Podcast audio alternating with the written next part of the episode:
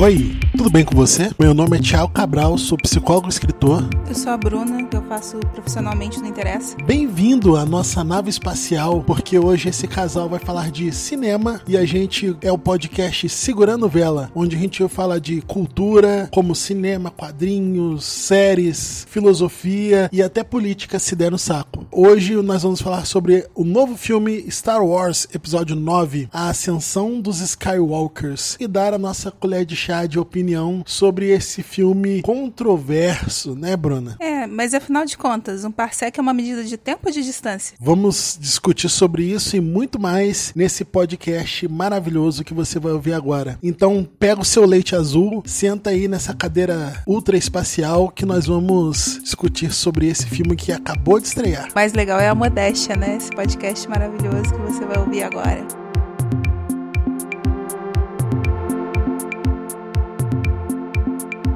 Para você que não sabe o que é Star Wars, ou que simplesmente é uma pessoa normal, a Bruna vai te explicar agora o que é Star Wars. Star Wars é aquele filme das navinhas que fazem barulho no espaço, elas explodem e mesmo no vácuo do espaço elas fazem barulho. Eu vou contar porque eu só vi duas das três trilogias, então eu vou contar das que eu sei. Trilogia lá, o 4, 5 e 6, que a gente conhece o Luke Skywalker, que é um cara que mora lá no deserto, né, em Tatooine, com os tios dele, descobre que ele é um Jedi. E aí ele começa a jornada do herói. Inclusive, ele descobre que o Darth Vader é o pai dele. Olha o spoiler! Sobre o novo filme de Star Wars, nós vamos fazer dois momentos. Um momento sem spoiler, né? Que vai ser esse primeiro momento agora. E um momento com spoilers. Começando já com o spoiler de que a gente não gostou do filme, né, Bruna? Você não gostou do filme, não foi isso? Eu não gostei, mas na verdade eu não gostei de nenhum Star Wars, eu acho. Não é novidade. Interessante destacar que eu sou uma pessoa que gosta muito de Star Wars, ou pelo menos gostava até esse filme. Não, gente, brincadeira, eu continuo gostando de Star Wars. Mas é um filme que para mim é tão ruim que ele consegue estragar os filmes bons da saga. Ele trouxe uma visão de, de uma infantilidade da saga que eu nunca tinha percebido. Uma coisa assim tão congruente, sem sentido, assim, que filme da Disney, que é aqueles filmes mais infantis para mim, tem mais sentido do que esse último filme de Star Wars aí, Bruno. Você concorda com isso? Eu concordo que esse filme foi puro fanservice. Eu acho que em 2019 é muito bom a gente ter o feedback assim das coisas que a gente gosta e tal, as empresas grandes estão escutando os fãs, mas de vez em quando eles simplesmente deviam mandar os fãs se fuder e fazer o que quiser. Foi 100% fanservice esse filme.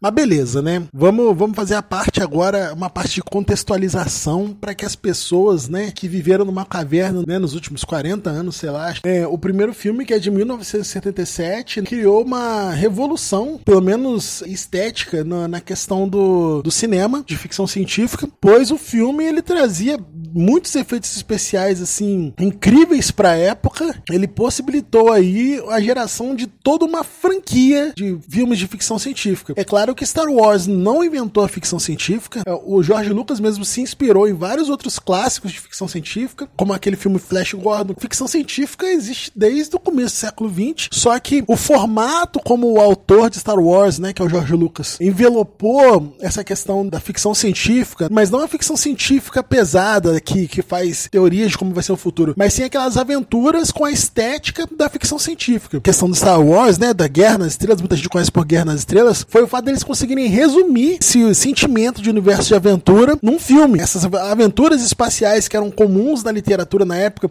eram comuns até nos quadrinhos, resumir tudo isso numa franquia que criou essa estética que resume todo o gênero de ficção científica de aventura. E eu acho assim, se você gosta de Star Wars, ou se você achou Star Wars muito raso, é uma grande inspiração para Star Wars aí é, o, é um livro chamado Duna, do autor que chama Frank Herbert. O Duna é da década de 60. Ele lembra muito Star Wars porque o mundo principal de Duna também é um mundo de deserto, de areia, tem os vermes de areia, e tem toda uma questão lá de um jovem que também tem um poder especial, tem uma missão a cumprir, né? E tem um povo que depende dele. E tem também um governo ruim aí nesse meio. Duna também tem um montão de livros e toda a história de Star Wars, na verdade, porque Star Vai depois, lembra bastante Duna. É legal você ler um livro porque é um filme que passa na sua cabeça. Olha que interessante. Muito bom a referência aí da Bruna Reis em Duna. O Duna, que também virou filme na década de 70 também, se eu não me engano. E tem o David Lynch, né? É, era pra ser o Alejandro Jodorowsky, né? Até tem um documentário que chama Jodorowsky's Duna. Mas ele queria fazer muita loucura. Eles não tinham tecnologia ainda na época para fazer do jeito que ele queria, porque o Jodorowsky também é um cara muito, né, fora da caixinha. E aí outra sugestão aí para quem quiser saber quem é o Jodorowsky, ele ajudou a escrever uma série de quadrinhos muito boas que chama Borja. E ele também tem uns filmes que são muito loucos, é bem filme de arte. O principal deles é o El Topo, mas tipo, só assiste se você estiver muito acordado, tiver tomado vários cafés, porque é muita loucura. Você não tem como entender muito bem o que tá acontecendo. Na minha opinião, o grande mérito de Star Wars é, é justamente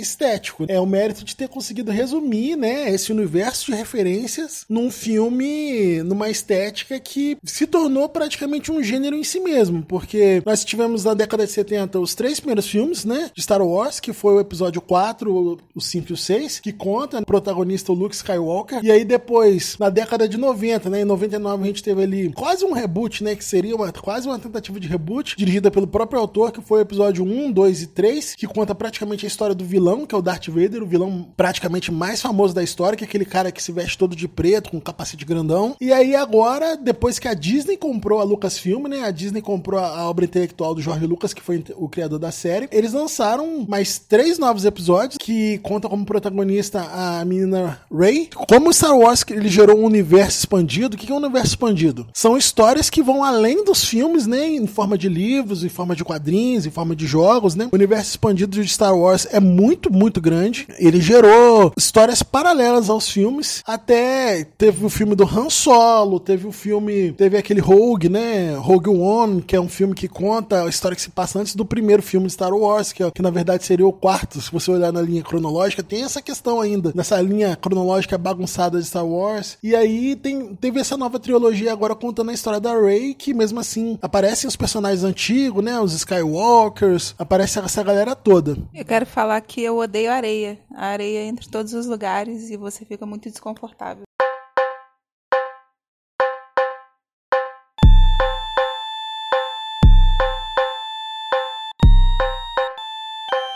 E agora acho que com esse contexto todo, né, a gente já pode entrar na parte com spoilers de por que a gente não gostou de Star Wars Episódio 9, A Ascensão dos Skywalkers. E aqui vocês vão ter a opinião de uma pessoa que é fã de Star Wars, né, que era pelo menos, né, que é o meu caso, que leu livros, que jogou joguinho, que assistiu os filmes antigos mais de uma vez que acompanhou até mesmo a trilogia antiga, que a trilogia do, nova da década de 90 que muita gente critica, e você vai ver a opinião também de uma pessoa que não gosta de Star Wars, que é a Bruna Reis. Começando pela Bruna Reis, as considerações iniciais sobre a ascensão dos Skywalkers, Bruna Reis. Consideração inicial que eu vou fazer sobre a saga Star Wars é na minha, da Leila Germano. Ela fala que a principal coisa que você tem que saber é que tem a espada do garantida e a espada do caprichoso que você sabe se a pessoa é boa ou é ruim pela cor da espada, exceto o Samuel L. Jackson, porque a espada dele é roxa, então é meio ambígua.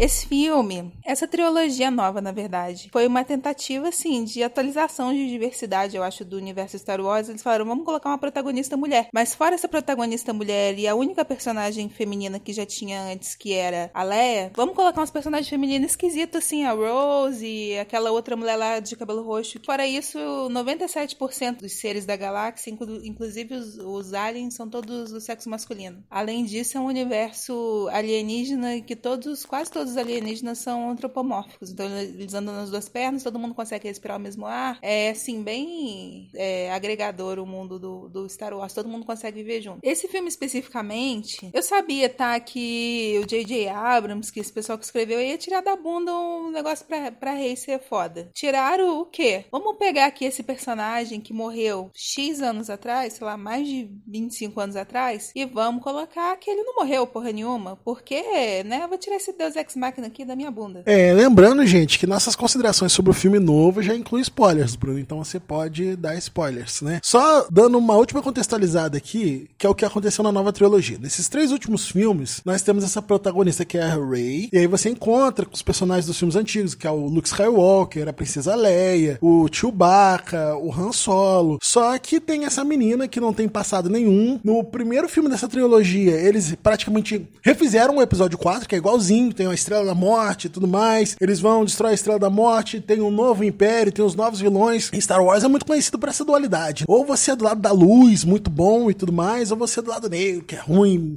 até debaixo d'água, que não sei o quê. E aí, você tem essa protagonista. Veio esse segundo filme dessa nova trilogia e foi dirigido por um diretor diferente. O primeiro filme, que foi O Despertar da Força, foi dirigido pelo J.J. Abrams, né? Que foi responsável por histórias assim como Lost. E ele quis fazer uma história bem leve, que é o famoso reboot sem ser reboot. Explica pra galera, Bruno, o que é o reboot sem ser reboot? Você pega o mesmo roteiro que você já fez antes e aí você só troca personagens e fala assim: olha, gente, é uma história nova, porque tem personagens novos. Mas o enredo todo é o mesmo, acontecem as mesmas coisas. Aí você fala assim: ah, isso aqui aconteceu em Tatooine antes, agora vai acontecer em Jakku. E aí ninguém vai reparar que eu peguei o mesmo roteiro de 30 anos atrás e mudei umas coisinhas aqui e tô filmando de novo. Porque é, o reboot, né, propriamente dito, ele tem muitas das vezes, principalmente com histórias assim, que tem um vínculo afetivo com os fãs muito grandes, de você rebutar, de você fazer de novo, tudo de novo, contar a mesma história de novo, o pessoal fala ou que não mudou o suficiente para ser um para precisar fazer um filme novo, ou reclama que mudou demais o que era clássico. Então, o reboot sem ser reboot, ele é até inteligente quando bem feito, porque ele conta a mesma história, só que com uma estética diferente. Então, quer dizer, você tem um novo Luke Skywalker, que é a Rey, você tem um novo Han Solo lá, que é o Paul Dameron, você tem um novo Darth Vader lá, que é o Kylo Ren, mas ao mesmo tempo o Darth Vader continua existindo naquele universo, o Luke continua existindo naquele universo, só que ele se torna, né, uma referência apenas aos outros filmes e você faz um reboot sem esse reboot. Só que o que acontece? No filme do meio, né, Bruna? Que é Os Últimos Jedi, parece que o diretor, ele quis quebrar um pouco essa mitologia de Star Wars, quebrar até essa questão da jornada do herói, que é uma técnica de roteiro pela qual Star Wars é muito famoso, né? Toda vez que alguém vai falar de jornada do herói, Star Wars é citado como uma história que conseguiu executar a jornada do herói, assim, de forma maestral. E o que acontece? No, no filme do meio, esse diretor, que eu esqueci o nome, ele quebra muita expectativa. O que que acontece? Já que o filme era um reboot sem ser reboot, você tá esperando que o episódio 7 fosse igual ao episódio 5, que aí tivesse uma revelação, uma revelação familiar, e que você descobrisse é, o verdadeiro vilão, alguma coisa desse tipo, que é o que acontece no episódio 5. E aí o Ben sofresse uma derrota, alguma coisa desse tipo, que é isso que aconteceu no episódio 5. E nos últimos Jedi, aconteceu praticamente tudo ao contrário. A gente descobre no episódio 5 que, ah, dane-se quem são os pais da Rey. As pessoas que têm os superpoderes lá, que são os Jedi, no, na mitologia de Star Wars, elas já surgem do nada. Elas são pessoas, nascem assim, opa, essa pessoa que tem a força. Quando existiu o Jedi, o Jedi ia lá, pegava aquela criança para treinar. Ou então a pessoa desenvolvia a força. E é aleatório, as pessoas desenvolvem a força. Você não precisa ser filho de ninguém para desenvolver a força. Isso é canon no mundo de Star Wars, isso acontece muito no mundo de Star Wars. E aí nesse filme, eles viraram e falaram assim, os últimos Jedi, né, que é o filme antes desse que nós estamos falando. Não importa quem são os pais da Rey. Não importa de quem você é filho. É, é você pode ser uma pessoa grande no, na história, sem necessariamente ter uma linha familiar, que é uma coisa que é muito criticada, que existe um universo com trilhões de seres vivos, mas tudo que acontece de importante tá na mesma família, que é a família Skywalker. E aí esse filme veio quebrou essas expectativas, quebrou inclusive a expectativa do vilão. Você tinha o, o supremo líder Snoker, né, que é, que é o novo imperador, que é o novo vilão da, da, desse reboot, esse reboot. E aí o Snoke morre de uma forma babaca no filme. Então, quer dizer, não é sobre isso que seria a história, não é? Nós vamos sair, a gente, os fãs antigos, finalmente falam assim, pô, finalmente nós vamos sair desse núcleo Skywalker. Nós vamos sair aqui dessa novela mexicana espacial, que é a trama de Star Wars. Só que aconteceu um negócio, né, Bruno? O que, que aconteceu? Aconteceu que, assim, quando veio o primeiro filme, ficou uma sensação muito forte que a Rey ia ser a filha de alguém. Tipo assim, ser filha do Luke Skywalker, ia ser irmã gêmea perdida do Kylo Ren. Porque eles já tinham essa ligação desde o primeiro filme, né? Que eles são tipo ali, o, o, no universo Star Wars tem que ter o equilíbrio da força. Né? Então, ficou parecendo que o equilíbrio era Kylo Ren versus Rey, que eles tinham uma ligação. E o Kylo Ren é o filho emo lá, incompreendido da Leia com o Han Solo. Todo mundo fica entrando no meu cut falando que eu sou emo. Eu não gosto de rótulos. Queria morar com o avô, mas o avô infelizmente já tinha morrido, então ele simplesmente se revoltou. E que você acha que, tipo assim, ah, o Luke era o cara, que era Jedi foda, mas não é. Ele simplesmente decidiu ficar sozinho naquela ilha, não ajudar ninguém, e foda-se também. Teve essa quebra de expectativa no episódio 8, que muita gente gostou. Eu fui uma das pessoas que gostou dessa quebra de expectativa, porque no universo expandido de Star Wars, apesar de não ser a proposta de Star Wars ser um negócio sério, a proposta de Star Wars é ser entretenimento, é ser aventurinha mesmo, pra, até mesmo para criança. A estética do, do, da criação do universo é que é muito boa, mas ser, tipo assim, um dramão nunca foi a proposta Star Wars. Só que o episódio 8, ele quebrou expectativas de uma forma que eu achei legal, de querer contar uma história nova, só que muita gente não gostou dessa quebra de expectativa e o filme sofreu muitas críticas pela, pela base de fãs que não gostou dessa quebra de expectativas, de, do, por exemplo, a Rey não ser filha de ninguém, do Luke, que era o protagonista da época, ter virado um ermitão porque ele se sentiu fracassado, que é completamente oposto do que a gente pensa que vai acontecer com um grande herói de uma aventura, mas é aquilo que o Nolan fala no Cavaleiro das Trevas, né? Você não pode ser herói o tempo todo. As pessoas são complicadas. Quando você acompanha uma pessoa por tempo demais, quando você conhece a pessoa por fundo demais, você vai ver também que ela não tem só qualidades, que como qualquer pessoa, ela tem defeitos, ela tem complexos, e, e você quebra o mito do Luke nesse, nesse episódio 8. E aí, o que, que aconteceu? Por conta dessa falta, foi um sucesso de crítica o episódio 8, a crítica especializada gostou dessa mudança de clima do episódio 8. No, no, no episódio 9 eles fizeram o quê? Ah, já que o público não gostou, vamos mudar, vamos fazer o que o público quer. O que gera aquela discussão de ontem, Bruno, que eu falei para você que tem se falado muito. Até onde os artistas têm que respeitar a opinião do público? Porque claramente eles desistiram de ter uma pegada diferente com o Star Wars Episódio 9 por conta da má recepção do público ao episódio 8. E aí a gente lembra do episódio do Sonic. Sou o Sonic, uma pequena bola azul com super energia e um visual muito estiloso.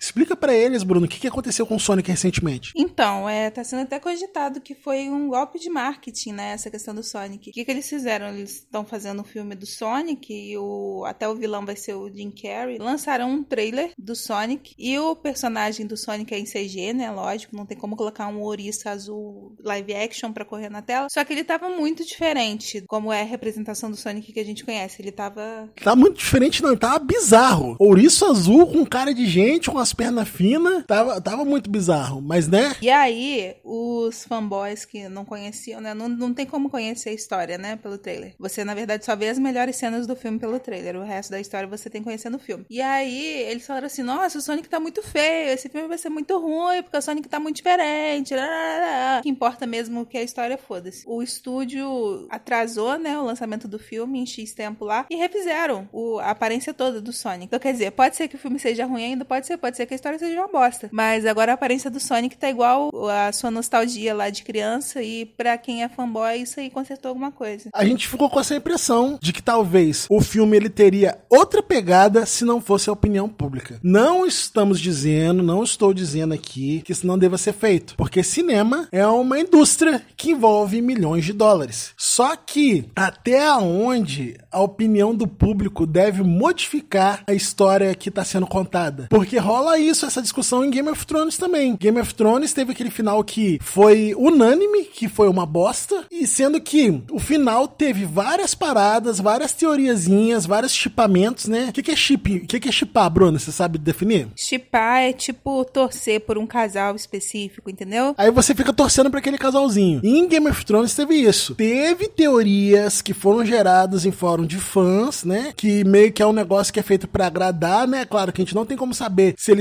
já planejavam isso antes e os fãs adivinharam, ou se eles leram o que os fãs estavam falando e fizeram para agradar, mas ficou claro que houve uma mudança de tom no seriado Game of Thrones. Primeiro, porque não tinha mais a referência do livro, porque o, o autor não, te, não terminou de escrever as histórias ainda e a série passou os livros, e teve essa influência do público que fizeram para agradar e na verdade não agradou. Até porque, né, como diz o Steve Jobs, né, o público não sabe o que quer. Mas é, na verdade, você vai arriscar, né, entre fazer ali o negócio que tá todo mundo falando que eles querem e você fazer uma parada completamente diferente e correr risco de jogar milhões de dólares no lixo.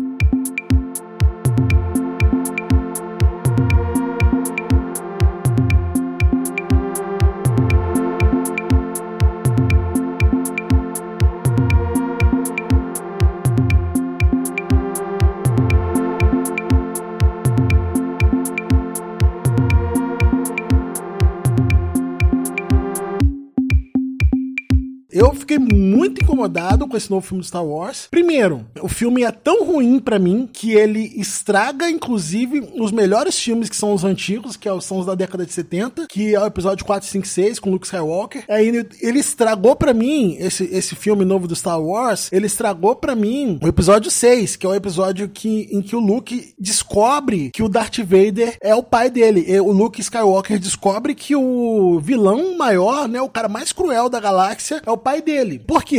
Eles quiseram fazer isso de novo no episódio 6, né? Quando a. fazendo a, a Rey descobrir que o imperador é avô dela. Olha que bizarro. E que ela é tipo uma predestinada a virar a nova imperatriz da galáxia e tudo mais. E tudo isso é tirado de onde, Bruna? Da bunda. Os outros dois filmes não davam nenhuma evidência disso. O imperador não é nem mencionado nos dois filmes anteriores e ele é o vilão maior dessa trilogia, agora de acordo com esse episódio 6. O filme tem um monte de incongruência, tem um monte de coisa assim que é resolvido pela simples linha. Ah, força quis que a gente estivesse aqui. Não tem, cara, é justificativa, é personagem aparecendo do nada, personagem aparecendo do nada com importância, não é que nem, tipo, por exemplo, o, o Boba Fett, que é um personagem que muita gente adora, que até inspirou agora essa nova série da, do Disney Plus, que é o Mandaloriano. Mas, tipo assim, o, o Boba Fett aparece do nada, mas ele não tem relevância nenhuma pra história. Ele só aparece lá, ele é estético, ele vai lá, pega o Han Solo, ele é um caçador de recompensa, ele nem fala. E agora, nesse episódio novo, aparece personagem com peso dramático, que faz as pessoas tomarem decisões. Um personagem que aparece do nada, e ressuscitaram o Imperador do nada. E aí, o que que aconteceu, pelo menos para mim, que sou fã? Eu percebi que o episódio 5 também é assim, que o episódio 4 também é assim, que também tem essas incongruências, porque no episódio 4 e 5, no episódio 5, quando o Luke descobre que o Darth Vader é o pai dele, não tinha nenhuma pista disso no episódio 4, ninguém fala isso. E aí depois no episódio 6, você ainda descobre que a, a Leia é irmã dele, do nada, do nada, do nada. A Leia é irmã dele, vem, o pessoal fala assim, ó, aqui ó, essa, essa mulher aqui que você beijou é sua irmã. Então, tipo, a parada é tirada do nada. Então eu descobri que não necessariamente esse filme que é ruim, mas a saga Star Wars, ele tem esse defeito, ela tem esse defeito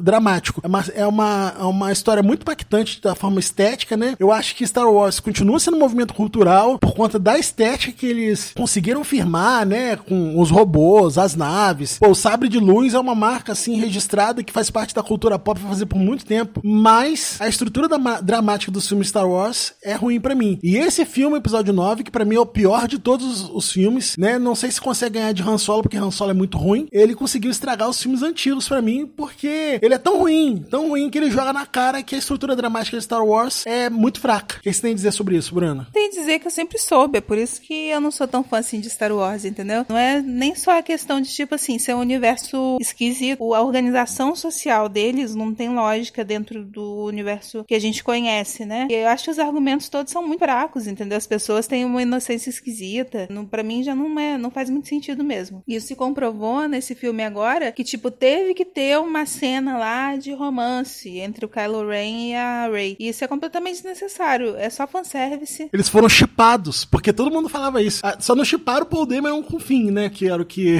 a massa mesmo queria, né? O que mais teve o romancezinho entre o Kylo Ren e o Rey, cara. Olha que bosta. Não, é, o Paul, o Paul com o fim foram chipados sim, só que, né, a Disney não ia querer ir tão longe assim com uma coisa que, que tá aí na boca dos nerds, um, uma das, das, das gangues aí mais intolerantes. Então, ah, vou colocar aqui, olha, esse romance homossexual.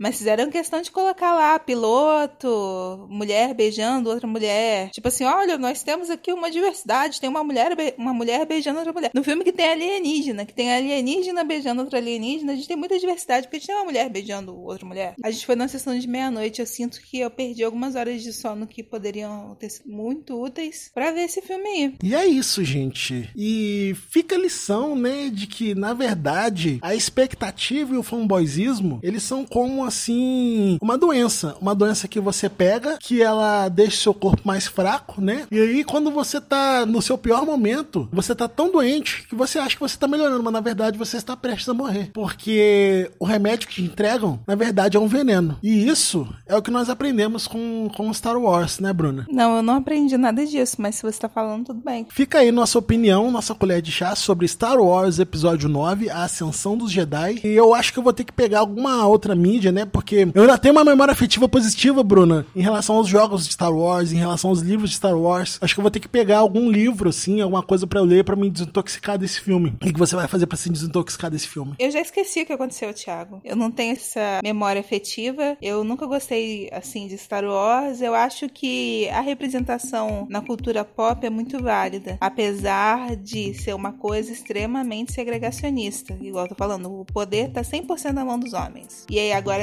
a Leia lá ainda a gente, pô, Carrie Fisher morreu, a gente sabe que ela morreu. Eles falaram que eles não iam fazer nenhuma representação digital dela. E aí o meio que eles arrumaram para passar por isso foi colocar uma mulher no escuro. Não vamos fazer digital, vamos colocar uma dublê no escuro aqui, que ela é morrendo, mas olha, a gente não fez digital, igual a gente prometeu. Temos um podcast? Acabou, acabou, me deixa em paz.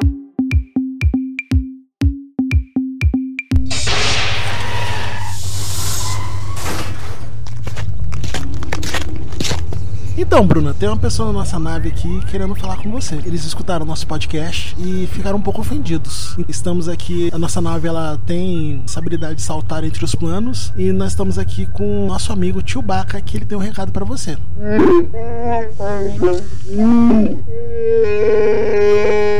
Eu sei, mas eu sei que a Disney tem que ganhar dinheiro. Apesar dela ser um conglomerado milionário aí, eles precisam ganhar mais dinheiro, sim. É, eu também acho que podia ter feito um filme bom para isso. Que isso, Bruna?